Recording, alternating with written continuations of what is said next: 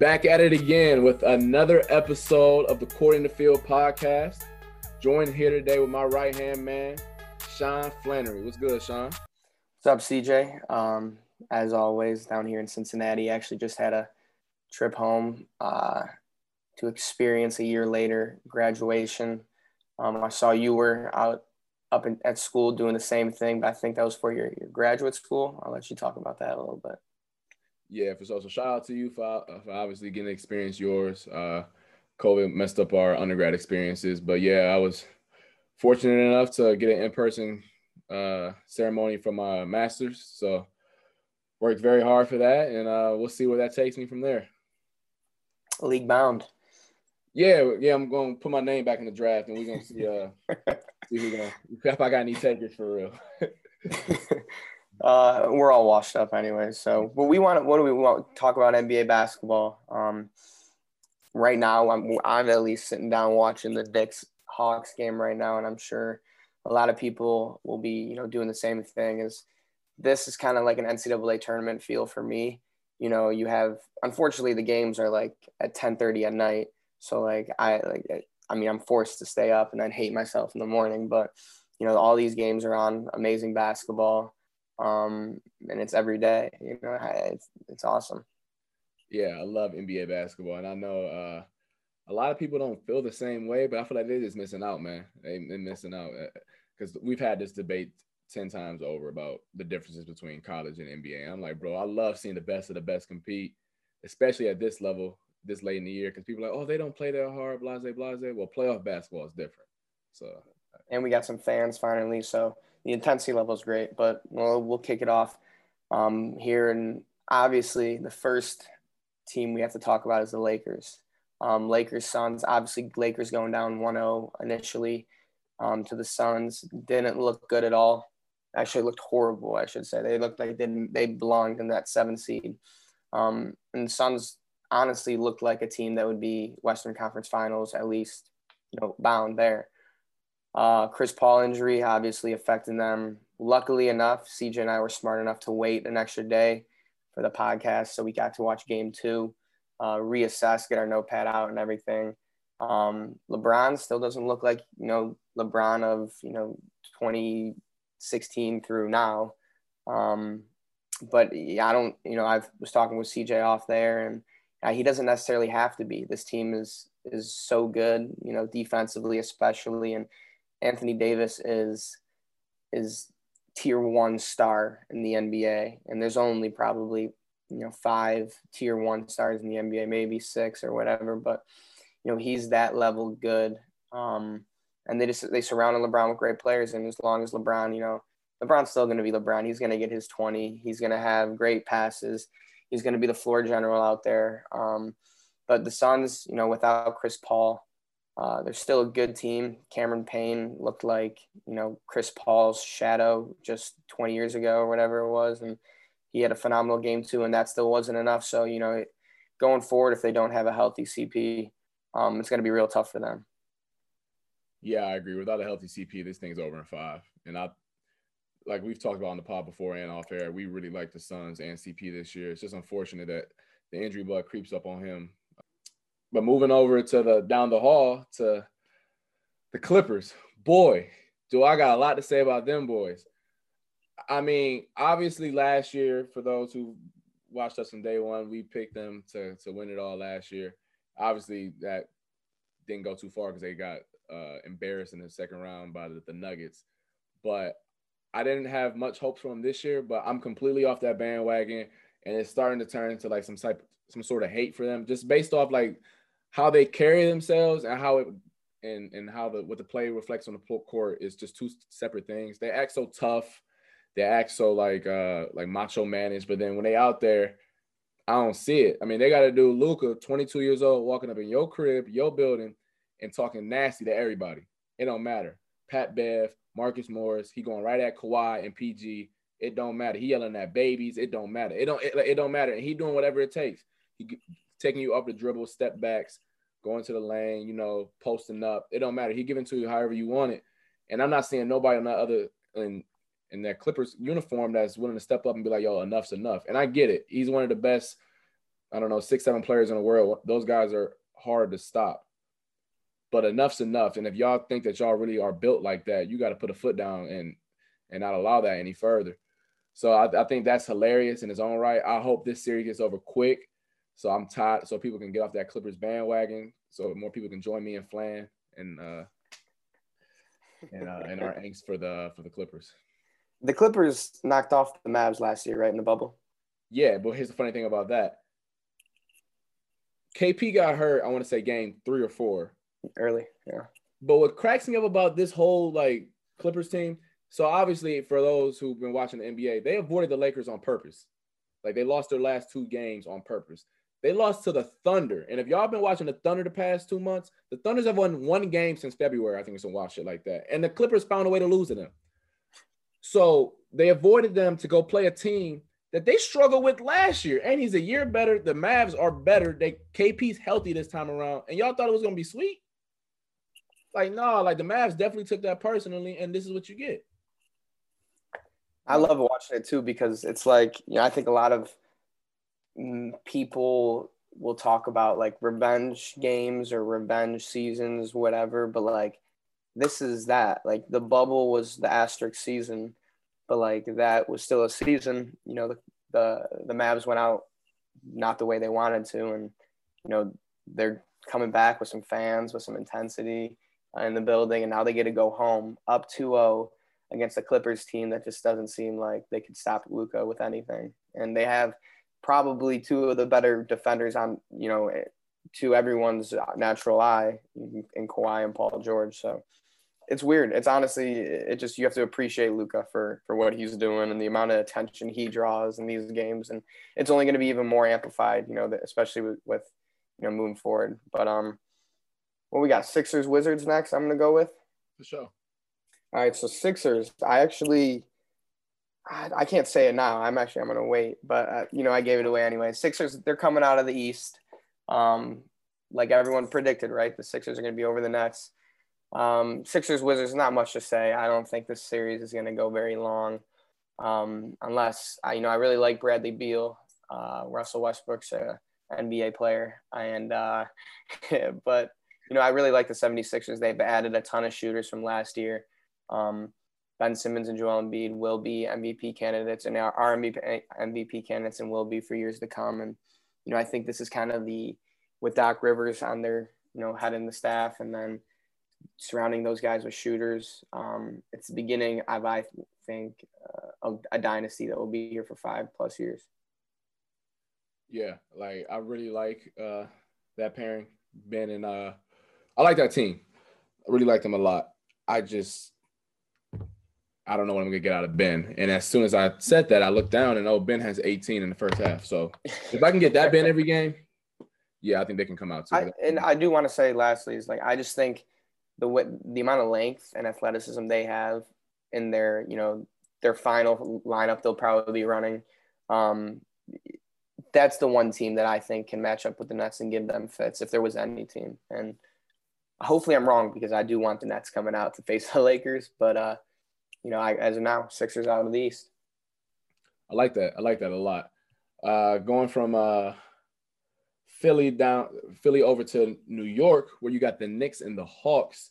Uh, I think this is a series that I feel like a lot of NBA fans are very intrigued about. I mean, you got a lot of you got two young teams with two young stars and Randle and Trae Young, who are who have vastly different games. You know, the the Knicks, as we talked about off air a lot, they want to make it ugly.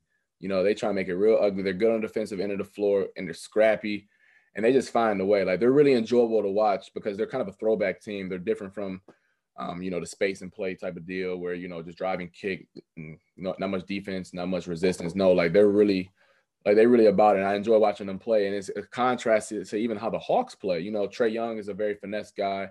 Um, he distributes the ball very well. And he has a bunch of shooters around him with Bogey, um, Gallinari, uh, Hunter, just uh, John Collins, you know, just a bunch of guys around him who compliment him very well.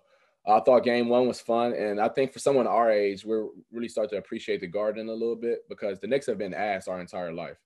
Like our entire outside of Melo for those two years, they've been ass our entire life. So it's kind of cool to see the uh, MSG rocking the way it is. And I, I hope this is a long series just for the simple fact that uh, Madison Square Garden is pretty cool to see on TV.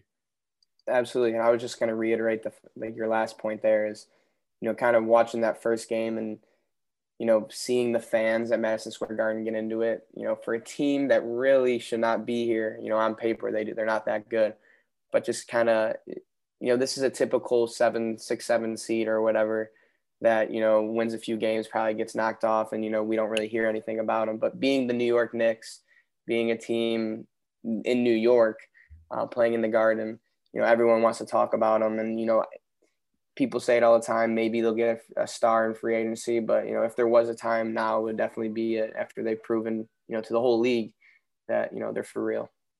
Um, so yeah, next, next we got the next we got the Nets Celtics. Another quick one here is you know the Nets are overpowering the Celtics. The Celtics, a weird year. Um, you know, very underachieving. Uh, without Jaylen Brown now, uh, basically the only way they win this series is if you know the basketball gods absolutely just tear into the Nets organization and, and just everyone gets COVID on the Nets. Literally everyone. everyone gets COVID or something, just something where they can't play. Um, literally the only way that, that, they could even get one game. I think it's going to be four, um, four blowouts probably, and this will be over soon. And like I said before, I, I have the Sixers coming out of the East, but you know the Nets against the Bucks, the Nets against the Sixers. Those are gonna be great series to watch. So you know I'm looking forward to those down the line. Yeah, I am as well, and I think this is an interesting topic talking about the Celtics. I mean, the Nets. We we can talk about that ad nauseum. We'll have a bunch of episodes we get to talk about the Nets, but I'm interested about the Celtics because I asked you this question: How many players on the Celtics do you think will play on any other like contending team? And we talked, we brought the Lakers for example. Tatum for sure. Uh, I think Kemba can, even if you don't think he's a starting guard, even though I still think he has some some talent still there, he can be your six man, whatever. Um, Marcus Smart obviously brings a lot of versatility. You can say TT and maybe Fournier, but outside of that, if you play in spades, they got three and a possible four. Like that's that's a rough roster, and it's like without Jaylen Brown, obviously, who hurts. That missing him hurts a lot. But like, damn, that's this is a weird Celtics year. That's something I could not expect coming into the year. It makes you think too, like as being in a Celtics general manager, Danny Ainge's shoes, uh, do you kind of evaluate this as we need one more piece, or you know we have an aging Kemba, we have an aging Tristan, uh, we have to pay Jalen, we have to pay Jason, um, and we don't really have any younger guys that we really see, you know, they're interchangeable. You know, a lot of the younger guys are interchangeable for even veterans. So it's a really interesting scenario for the Celtics. They don't really have those picks anymore like they had the past six years. Um, you know, they always seem to be, you know, in the playoff contention, you know, Eastern Conference final contention, whatever it may be. But, you know, for me, it seems like this is an interesting offseason, at least an interesting year or two going forward for the Celtics. And I wouldn't be surprised if they blew it up, but knowing the Celtics, you know, they're going to try – you know, any way possible to squeeze out, you know, another player or two, even if they're old. If the last seven, eight years have taught us anything about the Celtics, is that they are the biggest pump fakers in all time. And then like two weeks after a deal went through with someone else, they're like, "Oh yeah, we were close. We were close to Anthony Davis. We were close to Paul George. We were close." Like, shut up. But it is what it is. Uh, so talking about another team in green out there in the East, the Milwaukee Bucks. Uh, so far, they got a, a commanding 2-0 lead over the Miami Heat. Uh, this is a team that I don't know what to make of, just for the simple fact based off the past two years of the playoffs. But I think there's something different about them this time of year, this year, that has me a little on edge about what they can maybe present to the uh, to the Nets next series. I think the Jrue Holiday acquisition was major for them. I think it's huge, and it and it's not necessarily because I think he's like a great player, because he is. He's a really good player, all defensive team. He should be every single year that he's in the NBA. Um, solid uh, offensive player as well. But it's who they lost I think that makes a bigger difference. They had Eric Bledsoe out there who wasn't really a, a, like a stretch the floor type of guy. You can build that wall against Giannis because I mean Bledsoe's not really a threat from the perimeter. Ilyasova really wasn't a, that much of a threat, and then you replace him with Bobby Portis. I don't know what the hell Bryn Forbes been eating, but I mean that was a hell of a performance he put on in the first quarter the other day. So I think it still comes down to Giannis at the end of the day. Can he make his free throws? Um, can he, I don't know, get something resembling of a mid-range, consistent go-to move? Which I mean, I don't, really see happening. But man, I think they get rid of the Heat in five just because I I thought the best thing that the Bucks did was just put Giannis on Jimmy B and just literally say, "I dare y'all to, I dare you to go beat him 48 minutes like y'all did last year." Uh, but they're interesting. I, will just say that I cannot wait for ne- that next series against the Nets. It is no, I think the Bucks look a lot better so far this year. The Heat don't look that impressive either. But there was a I had ESPN on in the background today, and I kind of peeked up and saw that they were doing ranking current playoff teams. You know, your top five players you would have taking the last shot. You know, the game winner. Giannis was not never mentioned. I think it went like KD, LeBron. No, it, it was the five. I don't know. It was it was five guys. None of them included Giannis. I think Dame was number one.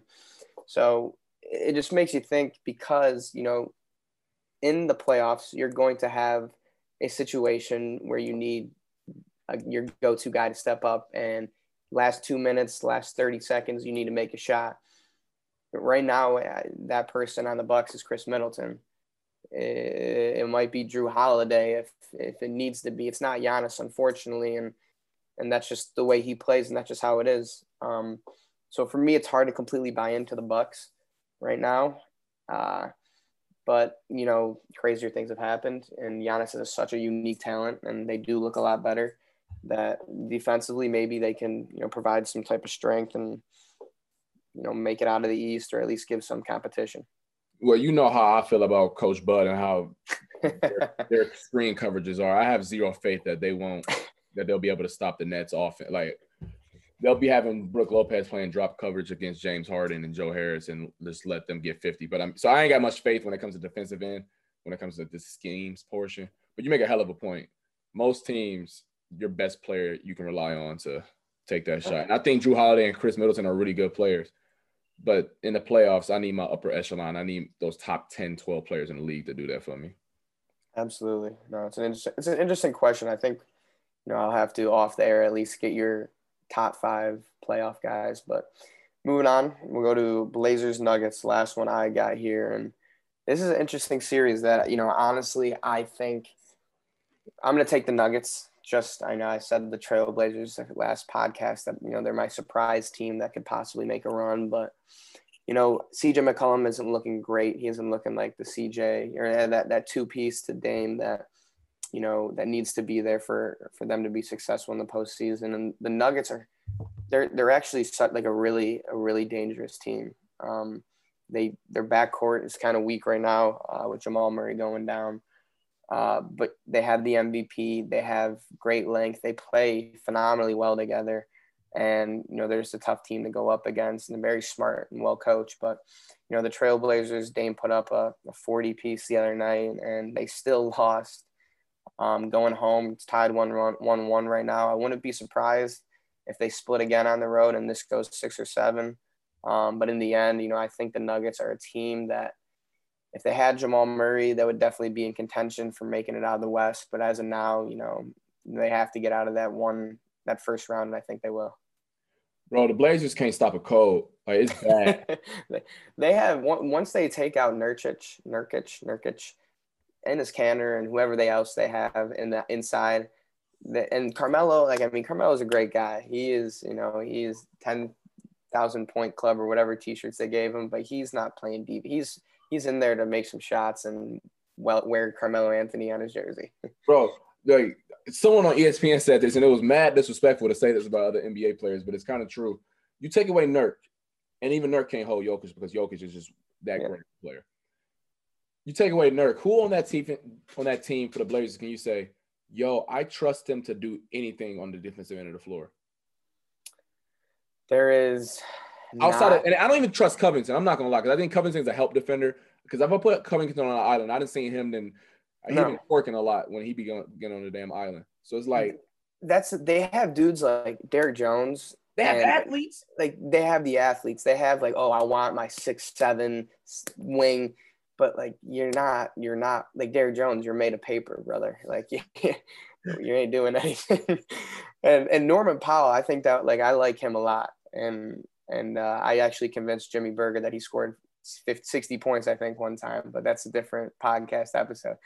But Gary Trent Jr. was, you know, I thought he was a great piece, and I thought it was kind of like a, lateral move that they made. You know, I, I wasn't they playing an undersized CJ Dame who's not oversized, and then Norman Powell who's undersized altogether is not helping defense, and that is what they needed help on. So it is mind-boggling a little bit. Bro, like I'm sorry, I understand that the NBA is a business as well, and you got to put butts in the seats, and not every single team can win a championship. I get it because not every team has LeBron or Kevin Durant. I get it. Steph too, but I get it. But bro, like y'all doing Dame dirty. Get him some damn help and blow that shit up. Last but not least, we got the one seed who no one wants to talk about because, quite frankly, I really don't either. The Utah Jazz and Memphis Grizzlies. Um, game one went. Uh, it was interesting. Obviously, the Jazz um, sat Donovan Mitchell, and that caused a little bit of controversy between him and the training staff and his personal training staff. So I'm interested to see how he looks tonight. Uh, this is Wednesday, so we'll get to see. This podcast will be released Friday, so I'm interested to see how he looks. But um, the Jazz are they play one style of ball. I think it's that driving kick, space and play type of deal. Um, it's either a shot at the the rim or a three. And the, the only guy on that team who really resembles an in between game is kind of D Mitch. And if he's not healthy, I'm not predicting an upset by any means because I don't think Memphis has the firepower to do it consistently day in and day out. But I don't think the series will be as big as of much of a cakewalk as other people were led to believe based off how the Grizzlies snuck into the to the playoffs. I think Rudy Gobert is the definition of an 82 game player. And I think that Draymond Green talked about this one time. There's 16 game players and then there's 82 game players where guys throughout the year look really good, right? He can anchor a defense, you know, um, whatever day in and day out. Rudy Gobert is, is the best at what he do at, he does at his job. That's anchoring a damn defense. He's going to win Defensive Player of the Year again because of that.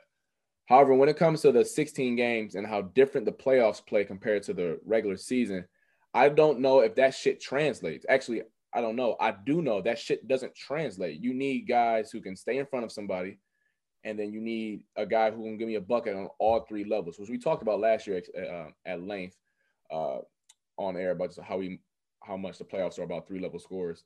If D Mitch isn't doing that for you, I don't know who else on the Jazz can, and I think that's interesting um, going forward because I know they'll play the winner of uh,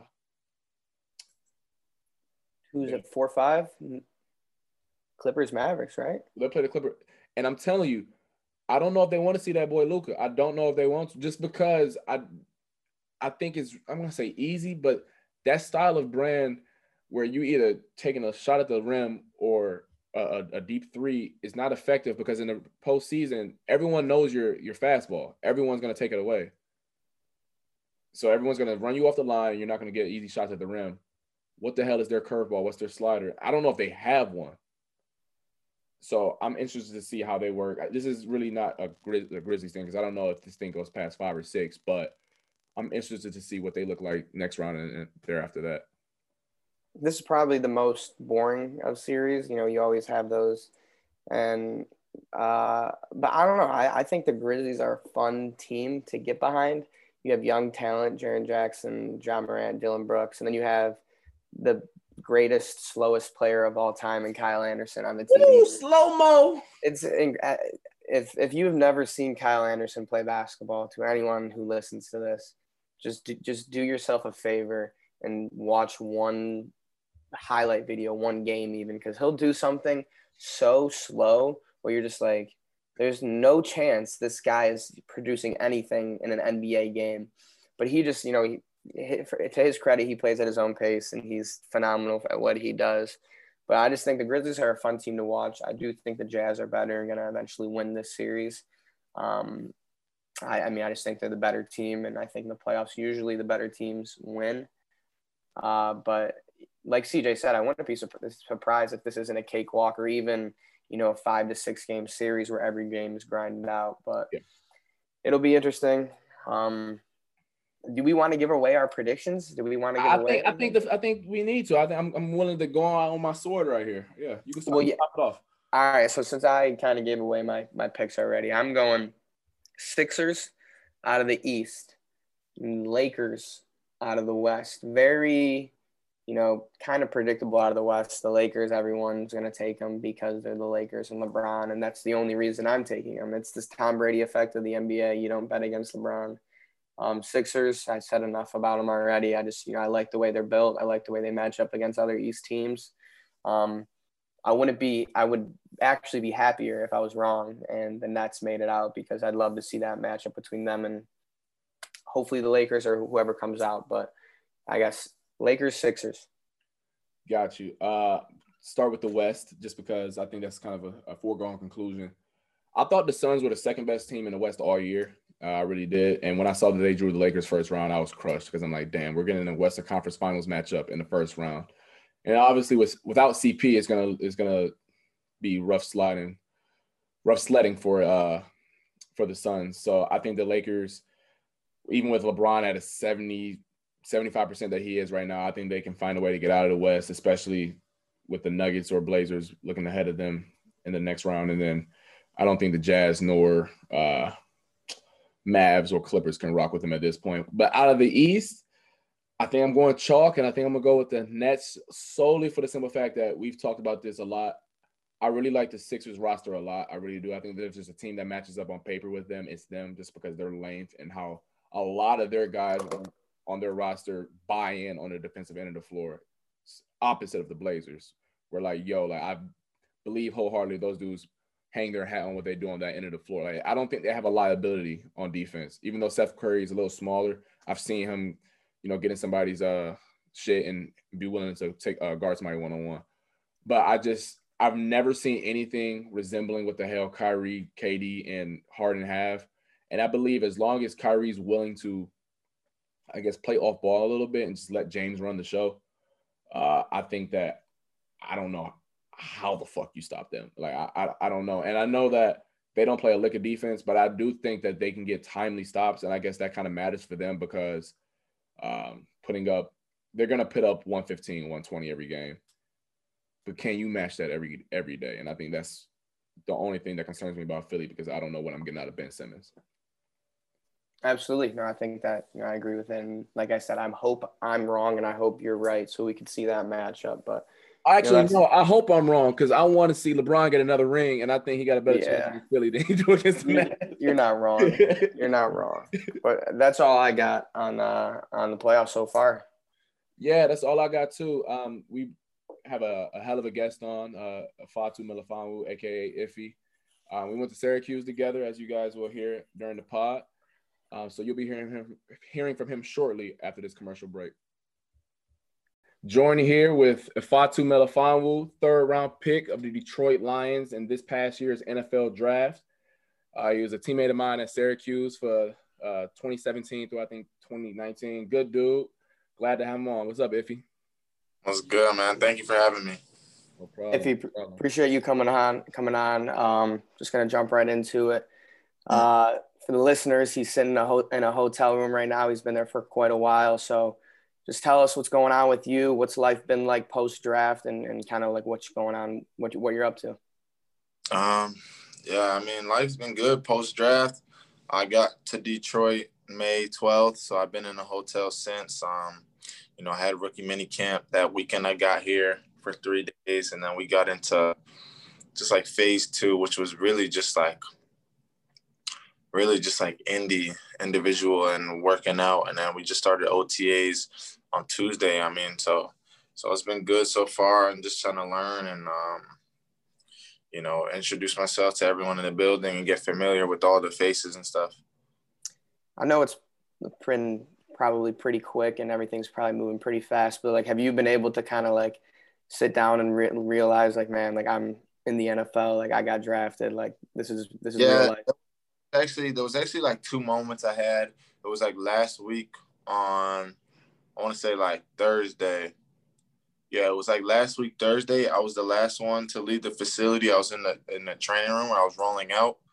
Um and on the wall, like where I was rolling out, I was facing the wall and on the top it said Detroit Lions.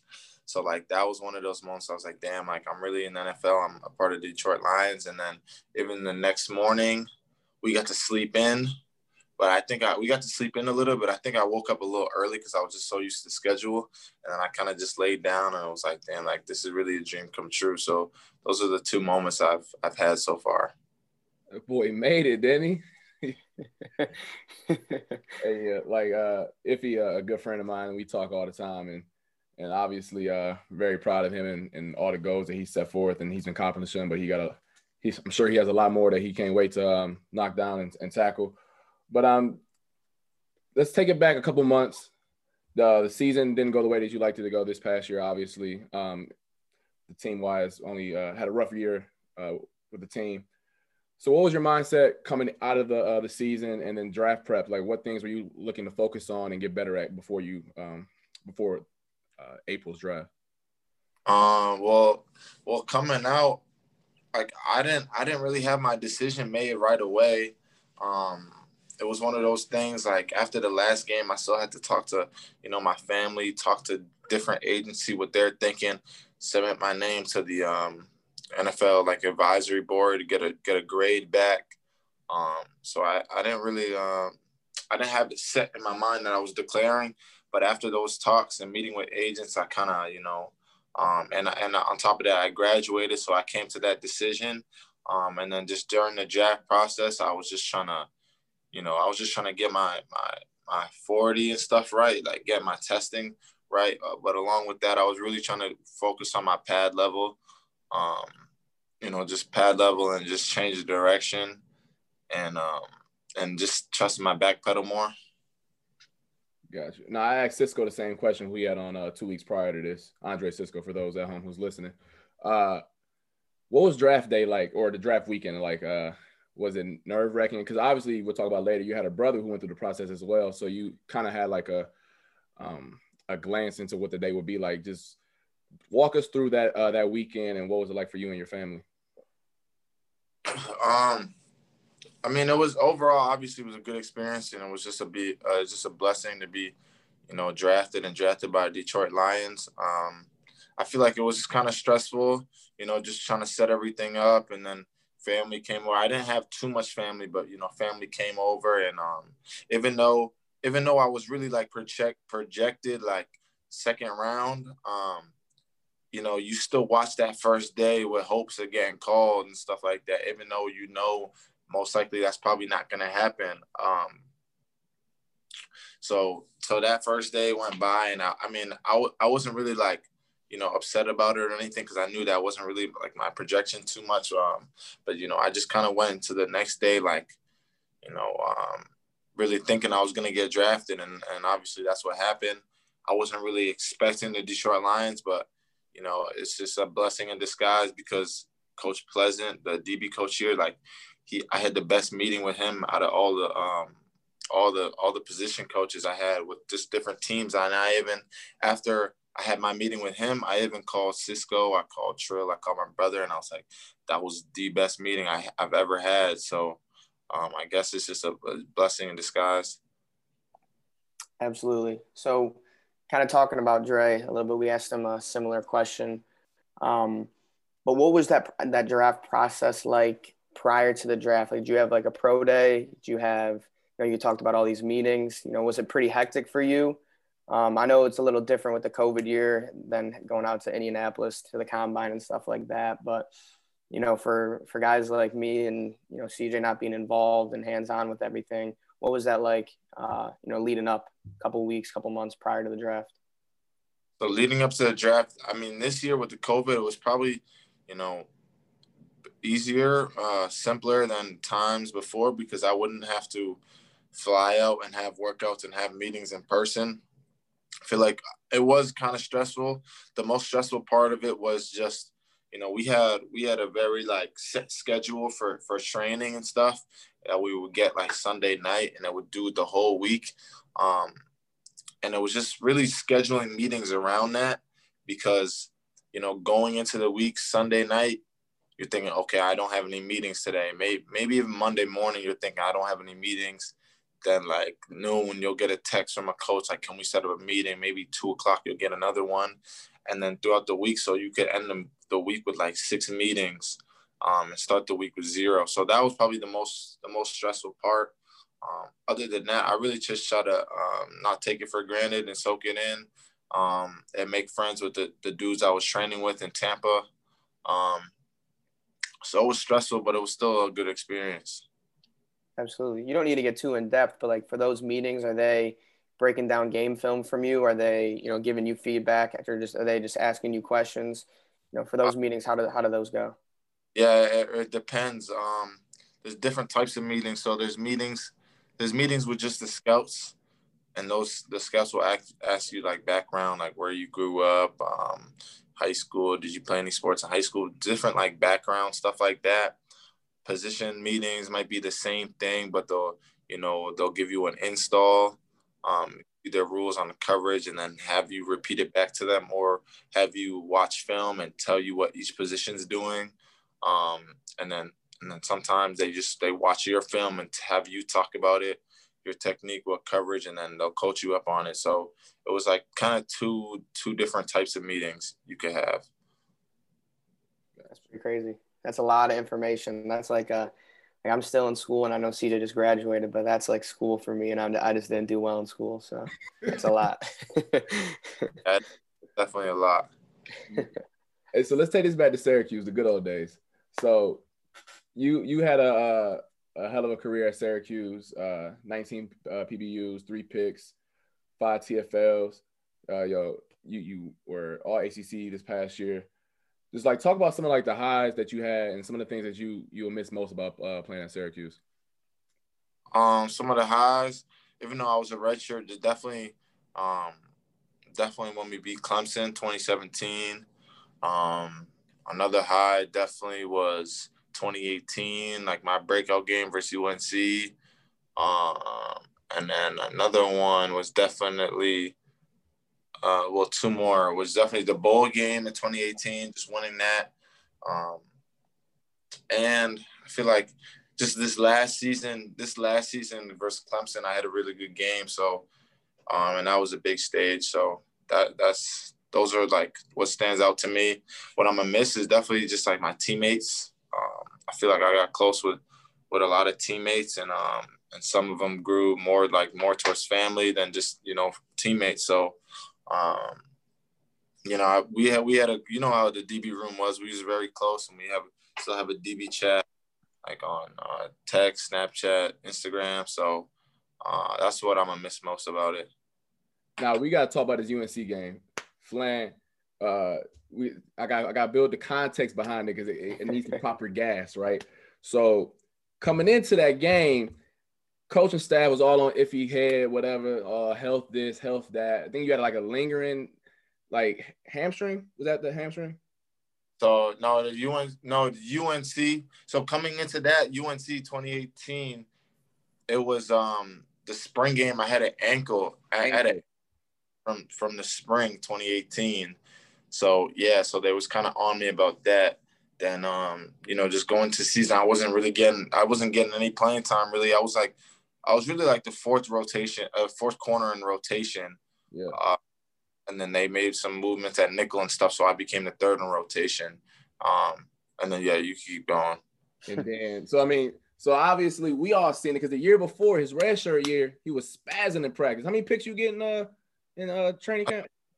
I think it was like six. I had six my freshman year. Damn. bro led the team in picks, but he wasn't even playing that year because if you know Iffy, Iffy all about his education. So he said, you know, you feel me? I'm red redshirting anyway, god damn it. So then long story short, we get to the game and I'm about to gas it, but it was at least four PBUs, but they was all timely as hell though. They, they was all like, like damn, like there was no way they could have completed the pass there because it would have been six or something like that. then we went to OT, bro had a hell of a TFL on the back. I think is that the back that just got drafted? Uh oh, I think it was 20 uh Williams, right? Javonte. Yeah. yeah. Bro, like bro and Scotty, like I'm telling you, like, like obviously we beat UNC, and I think they was ranked at the time. We was getting mad love for that. But like every highlight that was played that day was from that game. So like that's when obviously everybody in the room we knew what he was on, but like that was when really the coach staff couldn't no longer turn a blind eye to it. They couldn't like the whole at least ACC knew what t- what time it was when they came to Iffy. And that's that game. Obviously, that was three years ago, but that game sticks out in my head above all else. Absolutely. Sure. For your for your redshirt year, was that your decision or was that like a coaching staff? No, that was my decision coming in. That's I, I told them that when I got when I got offered when I was getting recruited that I want a redshirt. What be, went what went behind like that process or that that decision? Uh, you know, just getting bigger, faster, stronger, learning the playbook. Um, also, um, like Carl said, education in there. I wanted the ability to um, masters, my masters as well. I, I mean, I didn't end up doing that, but I wanted to have the ability to do that. No, that's a that's a great point. I think NFL, right? Yeah, money, money. but uh, no, that's a great point. I don't think a lot of people, especially at as a freshman, 17, 18, 19, have that like maturity level to say like, maybe this is not the right thing for me to do. Maybe I can take a year off from football. You know, still get my body right, but not necessarily be at the games, be playing in the games, but you know, kind of work on my mental a little bit, work on my physical abilities. But I think that's that just says a lot kind of about you, and I'm sure a lot of the scouts and everything in the draft process acknowledge that as well. That's pretty cool. But um, I want to talk a little bit about you know talking about Syracuse. You've been around a lot of good DBs. Cisco, we just had on, uh, obviously CJ, phenomenal DB that decided not to go to the NFL and take up podcasting, which is awesome. Um, and your brother, a few others along the way as well. But what influence have you know those guys had on you? And you say you still talk to these guys, you know, daily. You know, what what what about the, that connection has helped you? Uh, I feel like once once you play the same position and play DB, like I feel like like there's nothing like playing DB and only DBs know how DBs feel. Like it, it really gets lonely as a DB. Like honestly, like I would say we probably have on the defense, we probably have the easiest, the easiest assignment or easiest responsibility, but it's the hardest to execute. And I would just say like, you know, other than like other than cornerback, I feel like corner or just DB in general is the hardest position to play. Um, so yeah, I feel like we all just once you play that position and you're not all in that room together, and you know you all all go through install and practice and together like that, and um, you know go out to eat and stuff like that. I feel like it just it just forms a bond. Uh, I feel like I learned a lot lot from um, all of those guys, and even even when I was coming in talented, I, I would still let them teach me. Even though they were older than me, I could teach them a few things too. So it's like we just we just bonded really, you know, on the field and off the field. I think one thing that was unique about our room, and I don't want to speak for other DB rooms, but I think we all brought something different to the table, and that allowed all of us to flourish in our own separate ways. Like for example, you you were like a film junkie, like that was your thing. Like you loved like obviously the the uh, training room too, but that was like your thing. And when you came in, that put me and Frizz and the other guys like, all right, damn, like if, if he gonna be on that, we gotta be on the same wavelength type stuff or whatever. Obviously, you had other dudes like uh Frizz who, you know, was a lot who was his thing was press. So I'm sure that you and him bounced a lot of ideas off each other when it came to that. And I think that it was just a lot of things that were our room that was just so unique because we was so different in a lot of ways. Like I know it used to kill me when people used to be like, "Oh, like Iffy and Frizz similar because they both long," but I'm like, bro, if y'all sat down and like actually watched them play, they really don't like play that similar at all. So it was like I think it's just extremely like it was raw. I don't know to see like the different vibes and personalities and just talents that we had and seeing how it all came together. Um, yeah, like to go along with that, I feel like especially you know 2018, 2019, we we had a coach and Coach McLeod that kind of like he recognized we was all different and and he was one of those coaches that let us all do what we're best at. Um, you know, there's some coaches that only you know want to teach a certain way just because they they've they you know they've seen they've seen um, that te- that technique be you know uh, be executed well so they kind of just harp it on everyone but coach mcleod really let, let us play to our strengths i mean he knew we was all different. So, you know, the, the press technique I use might not be the same as Carl's and the way, you know, I, I, I play off man might not be the same as Frizz or, or just anyone. He just let us play to our strengths. No, my little ass arms can use uh, press the same way y'all could. Nah, no, my shit, y'all, y'all motherfuckers can press from back there. I, I, I, can't do that. You know, that's right. facts. That's facts, though. No, that's that's good stuff. And I think a lot of like the normal fan doesn't realize like DB is probably not the hardest position in just football is probably the hardest position in all sports. Like thinking about what you have to do on, on a down to down basis. But like kind of onto that subject, both of you can answer this. What is like that mentality as a DB when you first, you know, before pre snap? What are you looking for? Are you looking at the quarterback? What read are you in? What's kind of going through your head pre snap before the play even happens? Uh, so before the play even happens, um, my coach, Coach West, would actually tell me he would call it the full menu. So, you know, first I'm looking at the down and distance. Um, you know, first and 10, second and three, whatever. I'm looking at the down distance. I'm looking at where they are in the field. Are in they are they in the red zone? Are they in the middle of the field? Are they are they backed up in like the black zone? Um, I'm looking at my receiver splits. Well, I'm looking at the formation, right? But I'm looking at my receiver splits and I'm also looking at the other side too. Um, we would call that I'm looking at the final formation. Uh, as quarterback under center, as quarterback and gun is the back to me. Is he away? Uh, so honestly, there's really a lot of things you look at before the play that people don't, um, people like just regular, just regular fans and stuff don't know. There's a lot that goes into it. It's not just okay. This is your receiver lineup on them. No, that's facts though, and like now that you like I haven't played for a year, but like now that you said all that, like all that, like you really take that in consideration every damn snap. Like first and ten, all right, I know they damn near got the whole menu of the route tree. Like I know, all right, damn, they can he can damn near run anything right now. Third, you know, third and eight, third and seven, all right, they're not. There's certain routes that he's about to run here that he would not run. It's just certain things that like you have to take into consideration before the balls even snap.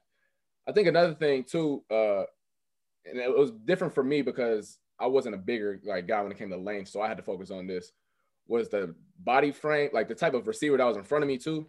Just because I knew on third and sh- like like on first and ten, I feel like I can run with anybody. Like I think that was one of my best assets is I could run with anybody. So I never was really scared about motherfucker running past me. But the issue is on third down, you're doing you know stops, you know comebacks, you know curls, all types of shit like that.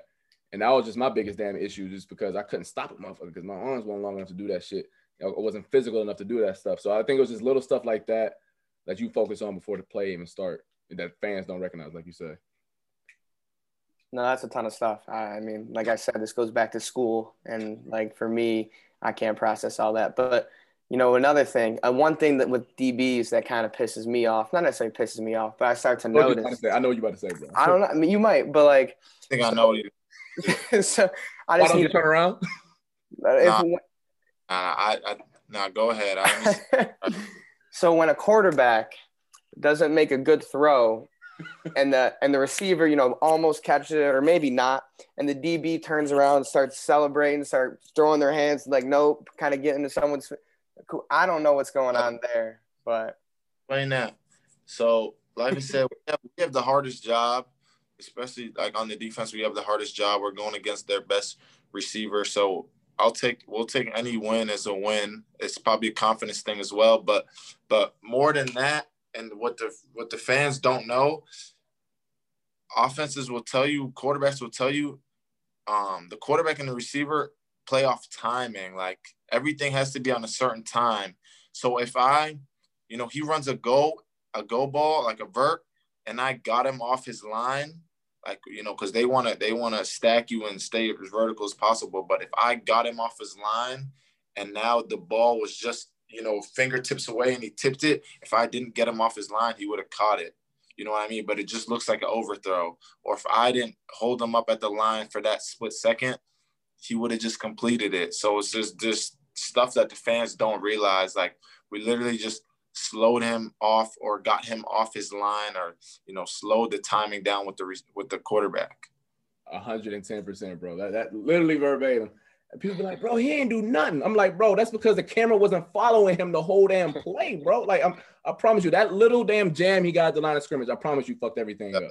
Like, or I don't know, like, bro, just little stuff like that really go a long way, bro. And like you said, I think the biggest thing more than anything is a confidence thing too because you on an island out there. So any little thing that can get me going, that can get me to the next snap, bro, I need it.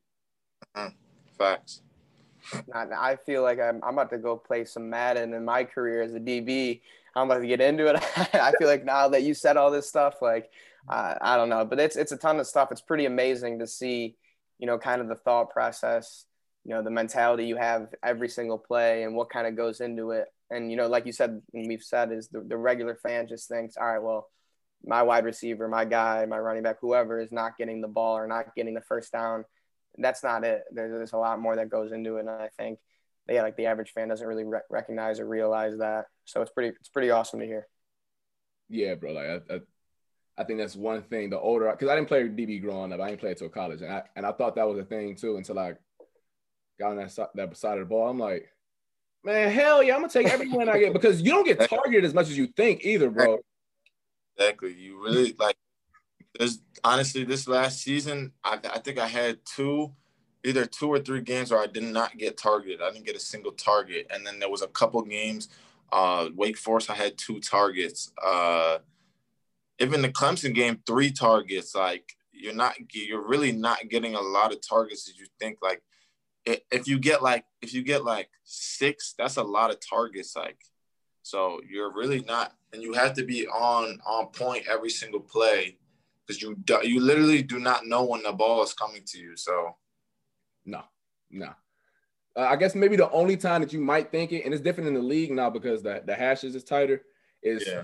third and I don't know five or whatever, and it's three by one, and you on the backside, like all right, like single X, yeah, yeah. Like I feel like I'm getting the ball now, but outside of that though, you always got to be on your p's and q's. And I think I didn't realize now, Flan, I'm gonna put you on game to this, and this is where it's like really wild, and you don't realize it until you get to college, and it's even bigger at the NFL with the amount of coaches that they have.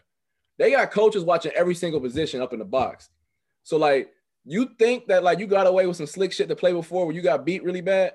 Nah, nah, nah, nah, nah, nah, nah, nah. That that GA in the box, like, hey, that that uh that slant that um if he broke on real good, sluggo his ass up next drive because he broke way too clean. So it's like you really got to be on your P's and Q's every single time because strike up the band if you do it again.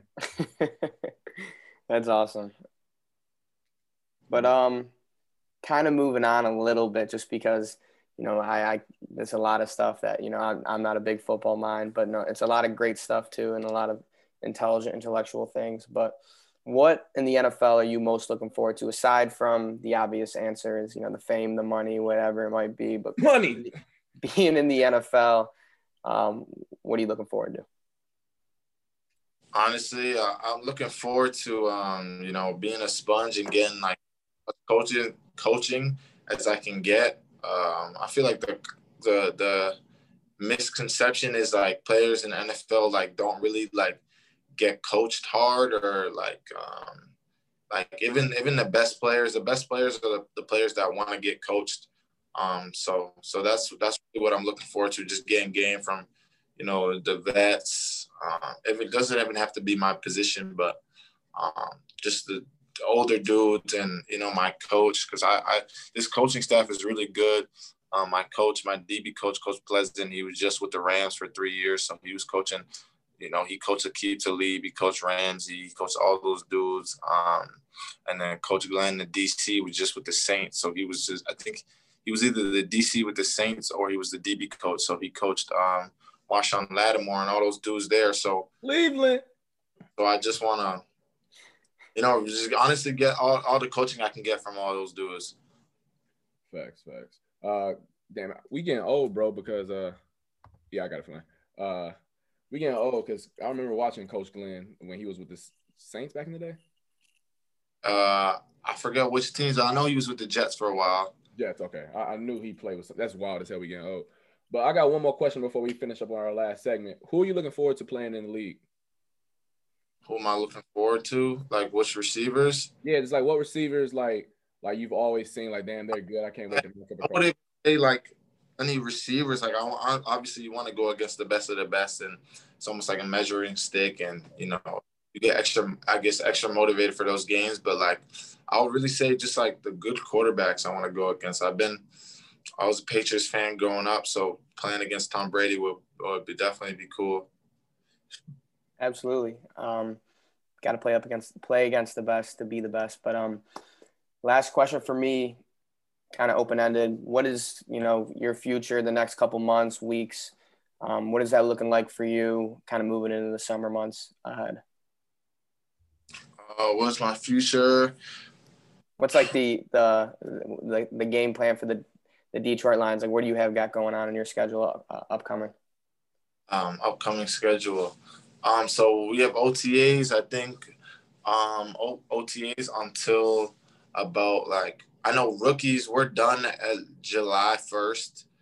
Um, I think the the vets are done like two weeks before us, and then we have like a two three week break, and, and then training camp, and then um, you know, training camp, and then right into the season. But uh, think like in the next couple weeks, next couple weeks, um, or maybe next car, uh, and I'll uh, find an apartment so I don't have to really stay in this hotel. That boy cool on the hotel life with the, uh, was that room service and shit? it's the, the last day they they stopped it, uh, the room service yesterday or no Monday. Monday night was the last day we could get dinner. You Uh, gotta through Uber Eats. No, they gave us rentals. Oh, okay, for sure. Oh, damn, that boy. Oh, that's right in the, in the story. Yeah, yeah. Okay. So we about to do this segment called Rapid Fire. We just throw some questions at you, and you just got the first thing that come to mind. All right, All right. Flan, you ready? Yeah, you want me to go first or you? You got it. If you had one superpower, super ability, what would it be? Uh, teleport. Uh, top three rappers in rotation right now. Uh, Gunna, Drake. Um, my favorite. That's two. And then another one. The Thug, Gunna, and Drake. All right. Uh, who was your role model growing up, or who is your role model still? Uh, my role models, my older brothers. Uh, if you can go anywhere in the world right now, where would you go? London. I got family there. I was supposed to go last summer, uh, but COVID hit, so I, I wasn't able to go.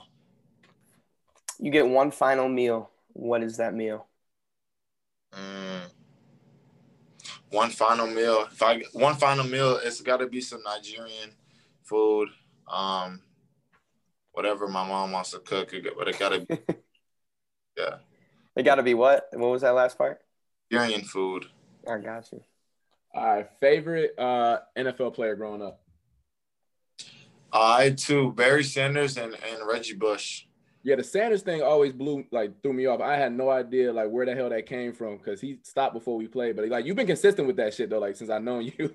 Yeah, because I was a running back. Uh, uh, you know, I was always a running back growing up, so Yeah. you know, I was just always like Barry Sanders. like shit. Uh, if you weren't a football player, what would your career be? A Basketball. and then uh last question for me, I ask everybody. So Sean, you can get you can throw one in there. So uh you got a dinner, right? And you can pick anybody, dead or alive, to come to this dinner. It's a, a Fatu Melifonwu dinner. Who are the three people you picking? It can be celebrity, historical, who dead or alive, who you bringing? People to, um, dead or alive. Um, Michael Jackson. I'll pick Michael Jackson. I'll pick um, bro, dead or alive. I don't know. Maybe Barack Obama. Gotta have him in there for the culture. Um,